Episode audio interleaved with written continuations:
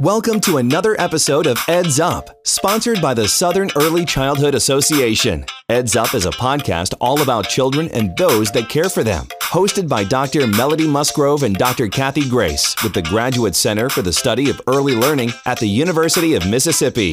Hello, everybody. We're glad that you're joining us for our Eds Up presentation today, and we're so fortunate to have Raymond Pierce, who's the president and CEO of the Southern Education Foundation. So, thank you so much, Raymond, for visiting with us today. Thank you, Kathy. I know that you have been a very busy man because reading your bio, it looks like that you have uh, done just about everything you could possibly do in a lifetime. Uh, prior to joining the Southern Education Foundation, you were Dean of the School of Law at North Carolina Central University, and before that, you served as a Deputy Assistant Secretary of the U.S. Office of Education and the Office of Civil Rights during that time, and that was during the administration of President Bill Clinton. Uh, I also know that you managed to go to Duke and uh, get a master's degree in divinity, and uh, I'm sure have had other adventures that uh, are too numerous to mention. But we're so glad again to have you with us. And could you just give us a little background on the Southern Education Foundation? Because what I read, I found fascinating.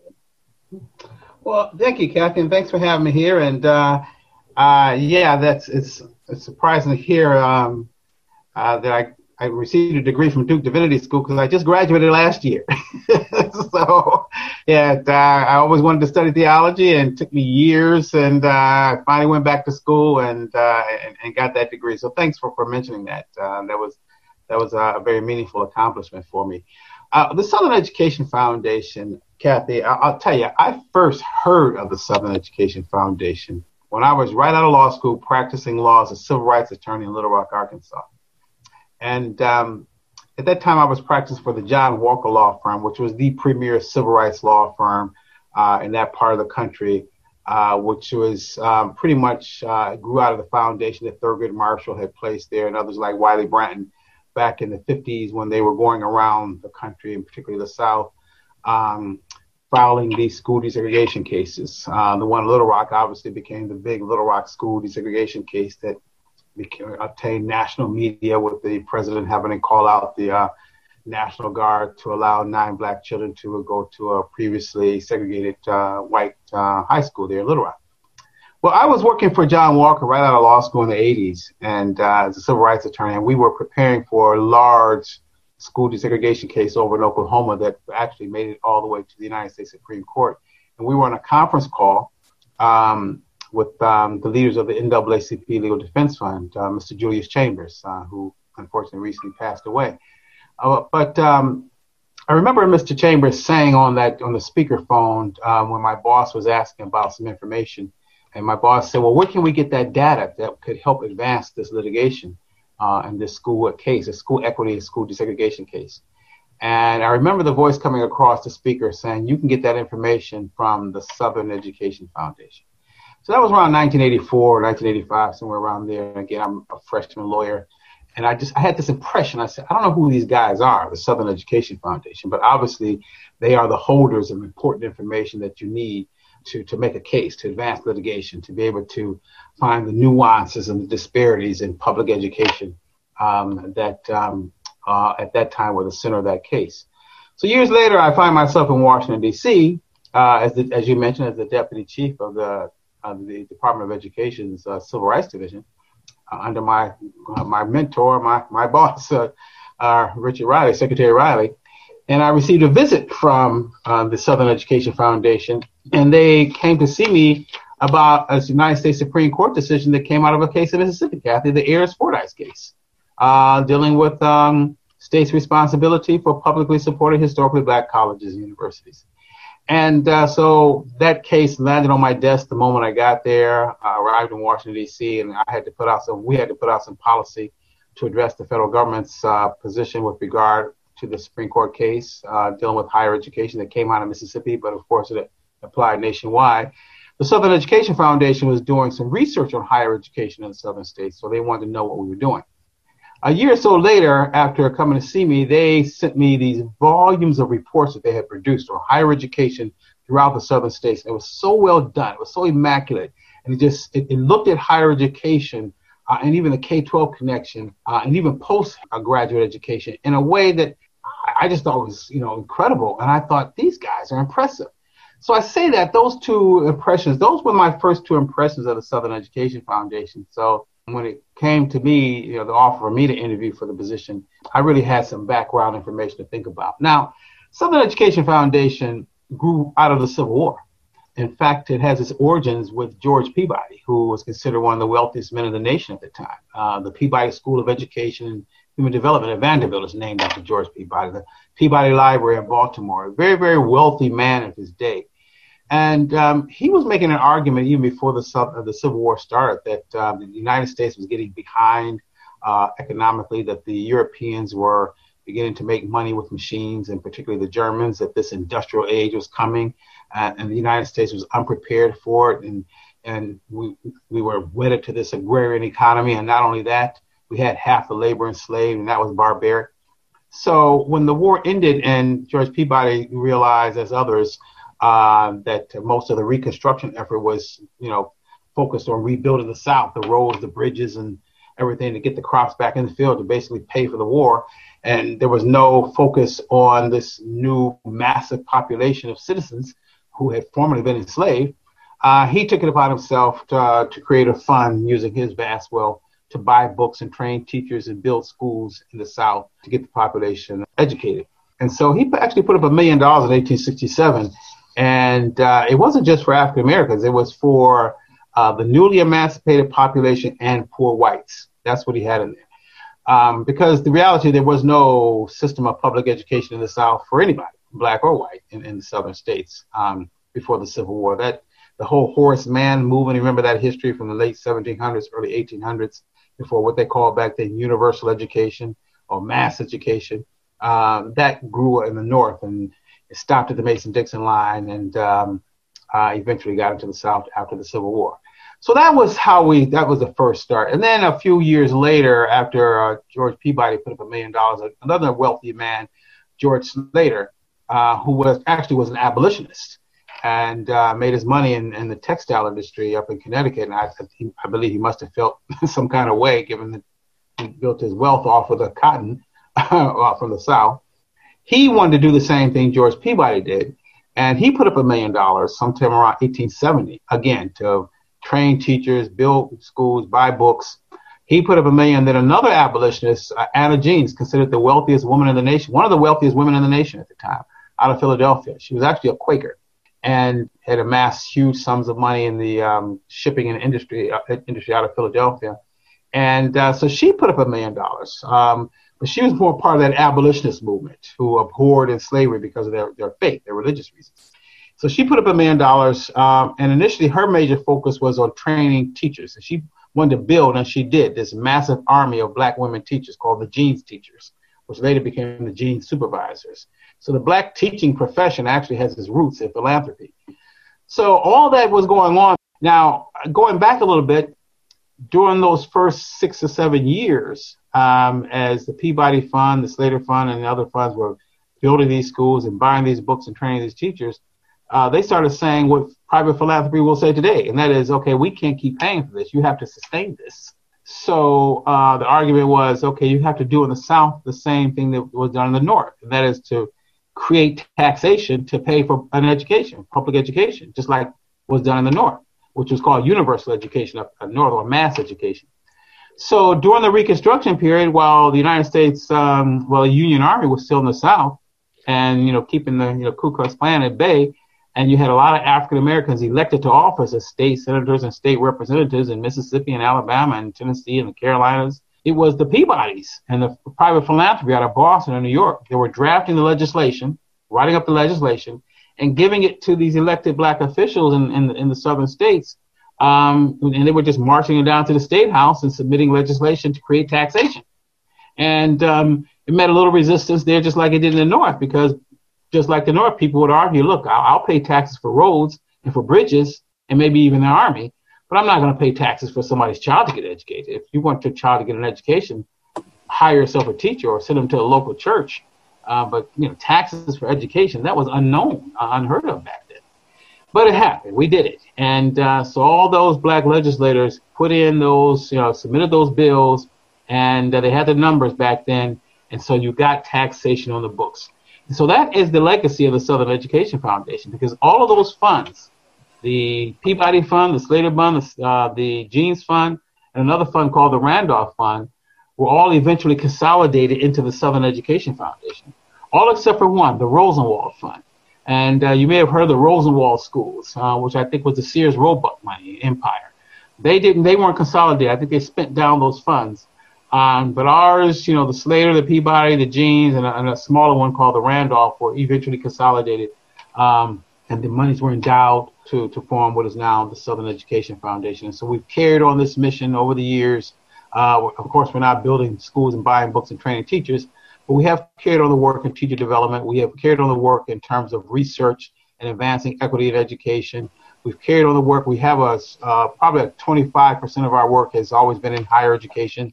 Uh, probably 50% or more of the historically black colleges today came out of the Southern Education Foundation, either as the Slater Fund, the Jeane Fund, or one of our you know predecessor funds. Uh, so we still have that that role also, but our primary focus is on K-12 education. And um, we moved where we were chartered in New York City. We moved to the South to Atlanta in 19 or somewhere around the mid 1940s, 1945, where we've been ever since. Well, thank you. That fascinating and powerful history, Raymond. This is Melody Musgrove. So, given that incredible history of the foundation, how would you reflect on that history and now kind of assess where we are today in the South with regard to equity for for all students, but particularly students of color? Good question, Melody. Um, you know, um, reflecting upon that history, you know, let me ask you a question by saying this: When the federal troops were pulled out of the South, uh, one of the first thing the planters, and the planters was the name that was given to the, the large landowners uh, in the South. One of the first thing they would want to do was eliminate those taxes for schools, for public education. They, you know, like today, you know, no taxes. they wanted to eliminate the taxes that were going to pay for public schools. But it was actually poor whites that rose up and said, hey, wait a minute, you know, this is actually good for us too. so let's keep these taxes going, but let's just keep them separate. And they even pushed so far, there was legislation in several states that pushed so far as to say that taxes raised by whites would go to support white schools, taxes raised by blacks would support black schools. But again, it was private philanthropy. A good example was the Slater Fund, which again was not was eventually folded into the Southern Education Foundation.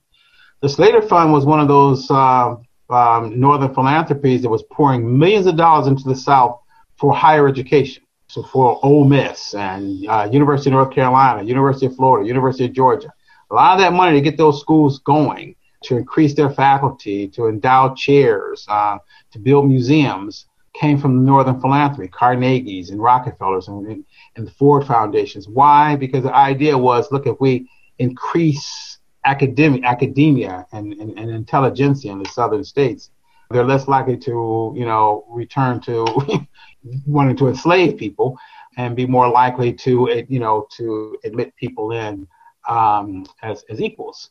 When the southern states started moving to to separate the taxes, so, so the white money would go to support white schools and black schools to support black schools, it was the Slater Fund and many other funds that said we will stop funding the University of North Carolina. We will stop funding the University of Georgia. We will pull our money out of the University of Maryland if you do that. So private philanthropy was always trying to, st- to stop that. Well, they did for a little while, but uh, you know the history. Eventually, separate but equal became, you know, the status. I look back upon that history, and uh, and I look at where we are today, and I'm sadly not surprised that um, that because it wasn't a long time ago, but I'm sadly not surprised that we still find ourselves in a situation where um, inequity, uh, you know, rises up, um, where tribalism, where people, you know, uh, want to pull funds into their own neighborhoods, into their own, you know, cultures. Uh, as opposed to thinking of us as a community, as a one city, as one state, as one country, as one community, one people, and so that we should have, you know, equitable funding to get these children what they need, you know, to get an education. You know, it, it, the, the the view ought to be as to where are we, where are the disparities, and how do we close those disparities. But that's not always the case. In fact, that's too often not the case. Too often we have philosophies that revolve around let's just privatize the money. Let's just give it to the market. you know, you know, let the private schools uh, have access to public funds. Uh, you don't see that in any other public offering other than schools. You don't see that in public museums or public libraries or public parks. you know, but but the, but the public schools for some reason let's let's take some of that money and give it to the private uh, sector.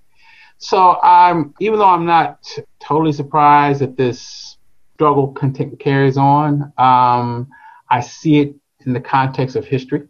Um, that there has always been this struggle. You got a lot of good people out here, uh, the north, south, everywhere, who do look at children as children, but you at the same time you have uh, some culture, some people, some beliefs, some philosophies that say let's just take care of this group. just give me give me mine. I would just want to take care of this group as opposed to looking, you know, for the entire whole.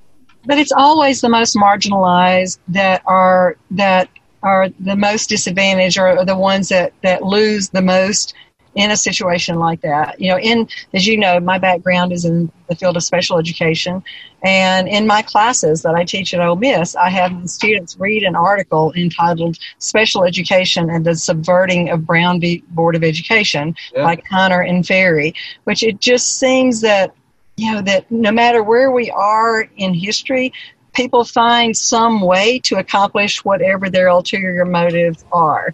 Which, you know, and I would contend that special education, in some ways, as much as I love this field, has been used to further segregate and disenfranchise children of color and children who are who are poor, but particularly. Oh yes. Oh yes. Yes. Um, I think we still that is, you know, again, I think we have to be truly honest about where we are, that there will always be ways to accomplish a bad end if that's what you are trying to do. But you know, I think what the work of the the foundation, the Southern Education Foundation, and many others are trying to do is find the goodwill that brings people together to you know as the administrations that you and I both worked in realize that you know we're uh, and, and, even George W. Bush you know said the rising tide lifts all boats. Well, sometimes that's right. That's right. doesn't. But you know, we've never really had a tide that tried to lift all the boats, so we could see whether or not that actually worked. Mm-hmm. Mm-hmm. And you know, Melody, um, uh, be, because that uh, that is ever present, that inequity.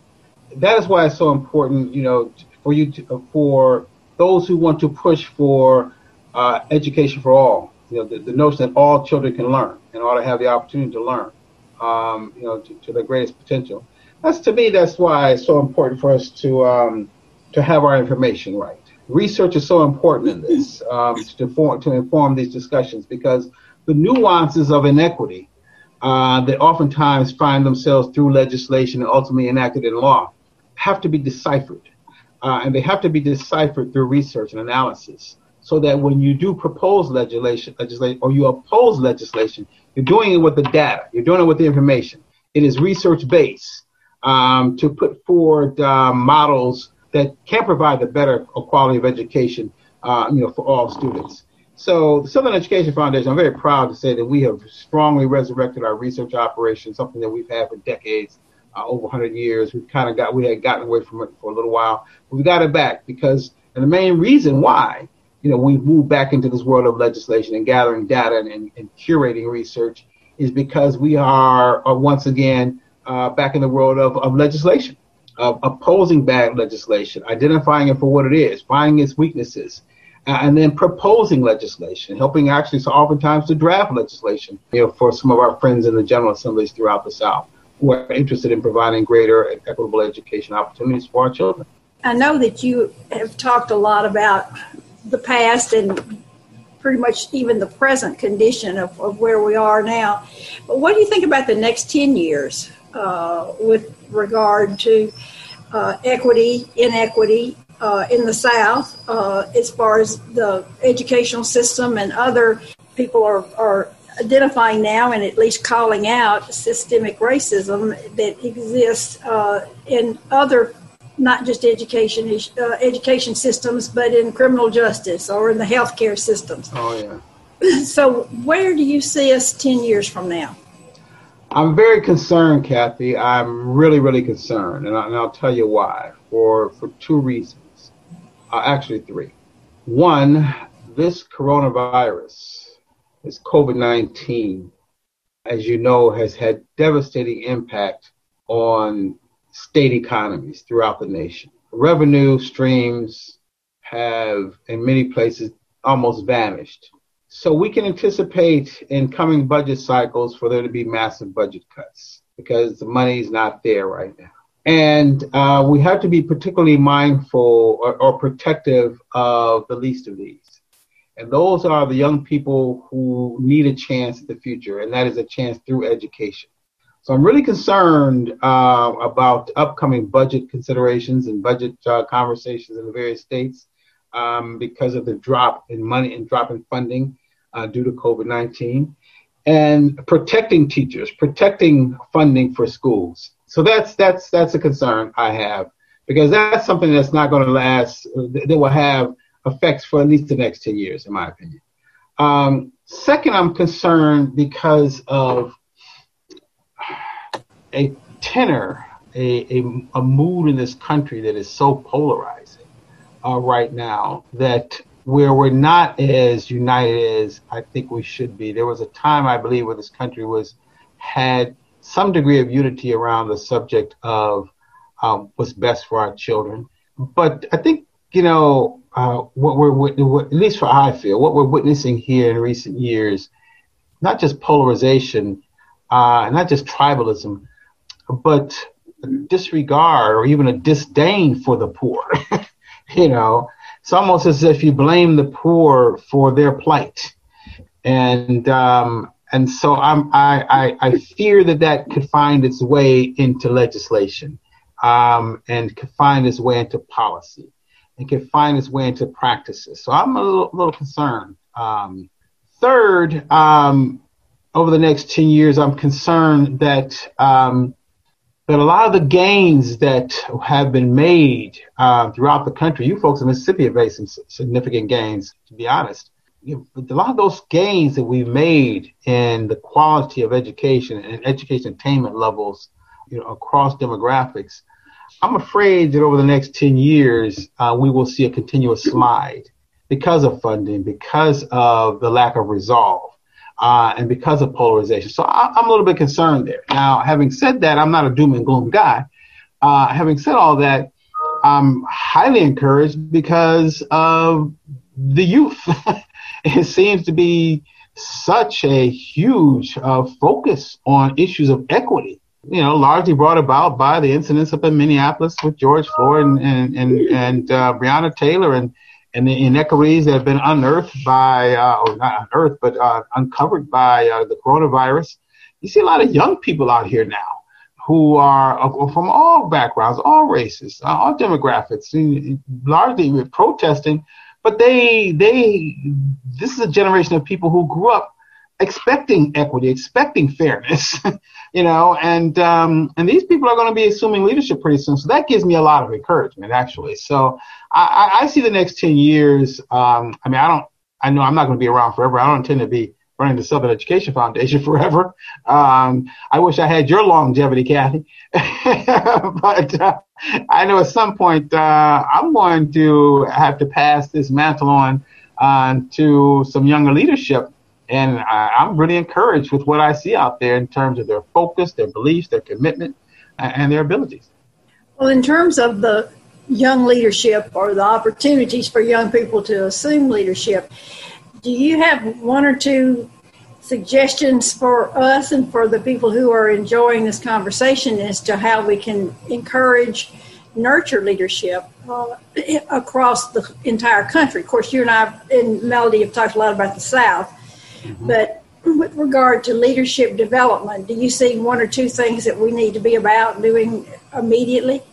Well, uh, let me start by, um, you know, again, um, giving uh, commending the work uh, of, of, the center you have there. Um, the, the, focus you have on early childhood learning is indispensable. Uh, you know, you got to get these kids over the hump. You know, you, you got to get them in a pipeline on a path um, of quality learning to the point where they can become uh, well-equipped leaders. So uh, you got you, you, can't abandon you know the early stages of this in early early childhood learning. In fact, I think you have to intensify that. Having said that, I would encourage opportunities, particularly in the world of higher education. And I, am not saying everybody has to go to college, uh, but I, I would really encourage activity in the world of higher education that focuses on what we used to call the humanities. um, there's such a focus on on the STEM, you know, the science, technology, engineering, and math, um, where academia has become so polarized. Young people uh, are not as well read as as previous generations, and so they do not have um, um, awareness of other cultures and other views from which to call upon uh, in debates and discussions on policy on how to build a better, a beloved community or a better community or a united nation. So I would really encourage, uh, in, uh, you know, leadership development activities, particularly in higher education, that they look towards the well-rounded child, the well-rounded education. Um, that comes, I believe, through reading, uh, through exposure to other cultures. Uh, we used to have these ambassador programs. I think the country still does, where you send students off to other countries. But um, we need to be learning more about, um, you know, about other cultures, even right here in this country. We, you know, people call it diversity in higher education. You call it what you want. It's just, just learning. You know, a person ought to be able to read, you know, Mark Twain as much as they're able to read Maya Angelou. They ought to know Aristotle as much as they know Na'im Akbar. They ought to know uh, what what uh, Harriet Tubman wrote um, as much as they should know what William Faulkner wrote. Um, so I just think, you know, well-rounded education, uh, particularly higher education, leads to stronger leadership. Uh, in addition, opportunities. You know, we've got to, you know, make sure we give young people opportunities to lead at an early age. And so that's something the Southern Education Foundation does. You know, we have this old, historic, iconic leadership development uh, operation that I've actually doubled since I arrived. Going back to the history of the Southern Education Foundation, private philanthropy said, okay, we're building these schools, buying these books, and training these teachers. We need people to run this. We need leaders. We need principals and superintendents. So that's when the Southern Education Foundation, or the philanthropy back then, got into this business of put getting young people into pipelines to build them as leaders so that they can run these systems of education. So uh, it's important that there's always a focus and a deliberate effort uh, to build leaders, and I, I think that should be continue to be a matter of importance. Well, I could talk for you to you for probably two or three more hours, and I'm sure Melody has some questions too. But unfortunately, I think we've just about run out of time. Melody, do you have any other last questions or thoughts before we have to say our goodbyes? No, this has been such a pleasure, Raymond. Thank you for joining us. I, I'm always reminded of the quote from the, the late, great Paul Wellstone, who said, We all do better when we all do better. Hey, yeah, this yeah, is not about, yeah, you know, this yeah. is not about you know, slicing the pie smaller, but growing the pie. That mm-hmm. we are the most prosperous nation in the world, and we can absolutely provide for all of our citizens an opportunity to live the American dream. And um, and I think you there at the Southern Education Foundation are doing exactly that. So thank you for your time today. Well, thank you, Melody, and amen to Senator Wellstone. Uh, and that statement, I, I totally subscribe to that. And I just appreciate you ladies having me on your show on this podcast. And uh, I hope I didn't talk too long. So, uh, you know, have me back sometime. I'd be more than happy to do this again. We might do that. Uh, Appreciate you. This is Kathy Grace, and for Melody Musgrove, we want to say hopefully you will find a great deal to reflect on and act upon some of the things that Raymond Pierce has shared with us today. Our lit bit today is a poem that many of us in the South can identify with. The name of it is Mosquitoes by Katherine Hauth, and this is from poetryfoundation.org. Mosquitoes. Mosquitoes with needle noses sucking blood from elbows, cheeks, and chin. Why were you not designed to thrive on brine, on swine, or likewise spiny porcupines? Slap, slap, slap. That's Mosquitoes by Katherine Hauth poetryfoundation.org. Thank you for joining us today for Eds Up. We're always interested in stories about children and those who care for them. If you'd like to share your story, email us at edsup at olemiss.edu. Until next time, bye bye. Eds Up is a production of the Graduate Center for the Study of Early Learning at the University of Mississippi. The views and opinions of podcast participants are solely those of the individuals involved and do not necessarily represent those of the university, its employees, or any affiliated entity.